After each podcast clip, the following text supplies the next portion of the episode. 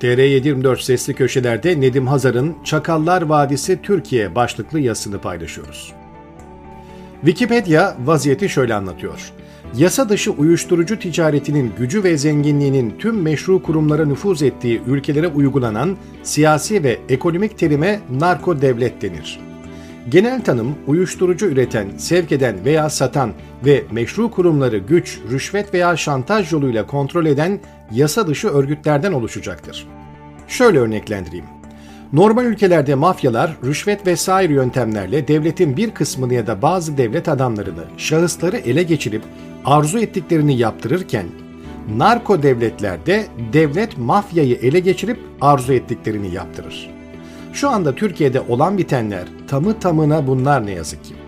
Hemen birkaç olayla örneklendireyim müsaadenizle. Çok uzak olmayan bir geçmişe gidelim.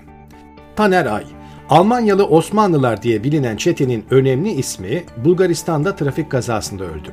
Sıradan bir şahıs değildi Ay.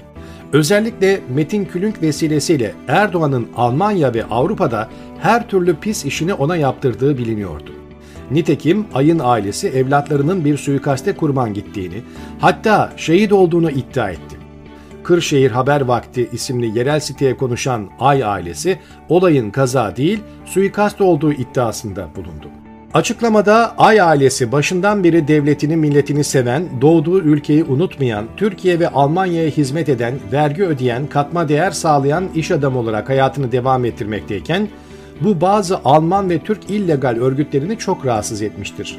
Sergiledikleri insani tutum yüzünden medya tarafından sürekli bir karalama kampanyası başlatılmış ve aile hedef tahtasına oturtulmuştur. Önce itibar suikastliği, sonra ekonomi suikastliği, sonra da Taner Ay kaza süsü verilerek şehit edilmiştir denildi.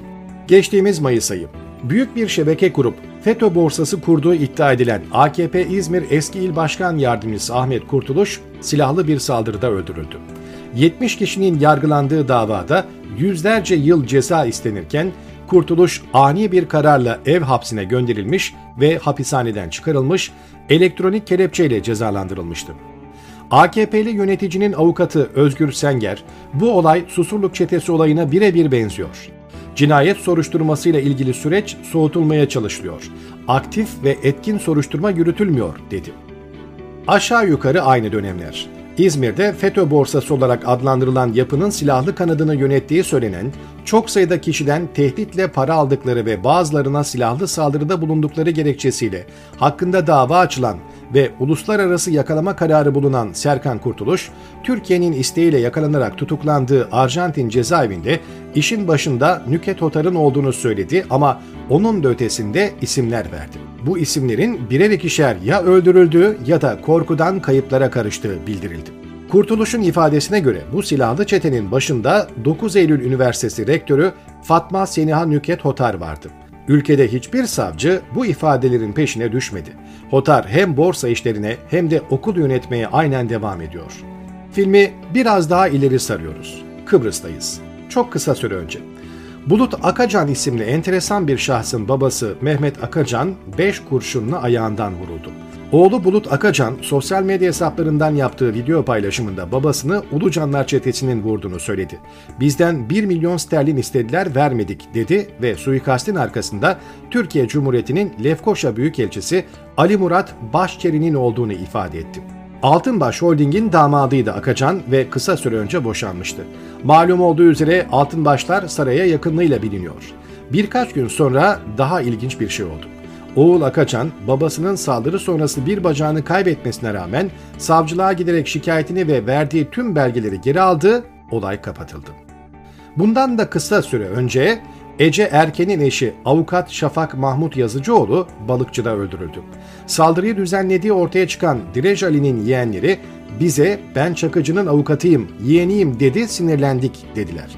Ve önceki gün Sedat Peker'in videolarına konu olarak tüm ülkenin ismini duyduğu kara para aklama uyuşturucu ve kumar baronu Halil Falyalı evinin çıkışında çapraz ateşe tutuldu.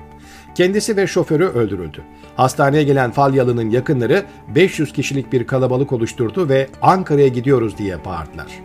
Ankara'da kime gidip hesap soracakları ise merak konusu oldu. Malum olduğu üzere Falyalı dolar milyoneriydi. Kıbrıs ve Türkiye başta olmak üzere devletleri rüşvetle emri altına aldığı biliniyordu.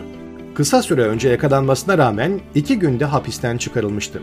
Kulisler Falyalı'nın elinde şantaj kasetleri olduğu için pek çok bürokrat, siyasetçi ve iş adamının ona mahkum olduğunu ifade ediyordu.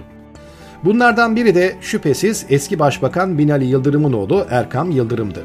Oğul Yıldırım'ın nakliye şirketi vasıtasıyla uyuşturucu ticareti yaptığı artık neredeyse tüm dünya tarafından biliniyor. Sadece Hollanda'daki mal varlığı 20 milyar dolar civarında.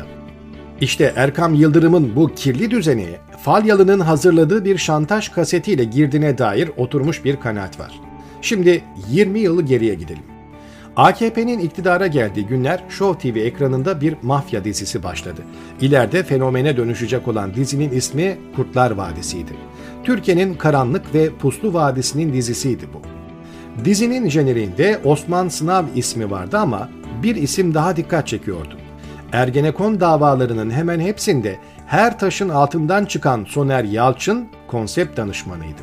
İşte bu dizinin ilk bölümünde hikaye şöyle başlıyordu. Aslan Bey karşısına aldığı Polat Alemdar'a şöyle diyordu.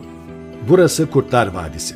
Türkiye'nin bu puslu ve karanlık vadisinde bir yılda paylaşılan para, şantaj ve haraç 100 milyon dolar, insan ticareti 200 milyon dolar, kumar 1,5 milyar dolar, silah kaçakçılığından 3 milyar dolar, tahvil, bono, döviz, borsa manipülasyonundan 10 milyar dolar, uyuşturucu ticaretinden 40 milyar dolar, kayıt dışı kaynaklarla yaklaşık 125 milyar dolar. Hani 3 milyar dolar daha olsa tam anlamlı olacakmış ama aradan geçen 20 yılla birlikte bu rakamın 250 milyar doları bulduğu düşünülüyor. Ve Kurtlar Vadisi bizzat devletin eline geçmiş durumda. Mafya ancak ayakçılık ve tetikçilik yapabiliyor. Peker ve Bozkır gibi sivrilenler anında enterne ediliyor. Ve bir yandan devleti ele geçirip bir narko devlete dönüştüren siyasal İslamcılar Diğer yandan Kurtlar Vadisi'nin eski sahibi Ergenekoncular. Bu iki kesim 15 Temmuz'da tepelenen Gülenciler gibi romantik ya da saf da değiller. Emin olun çok acımasız ve vicdansızlar. Tam bir dinsizin hakkından imansız gelir çatışma sürecine girdi narko devlet.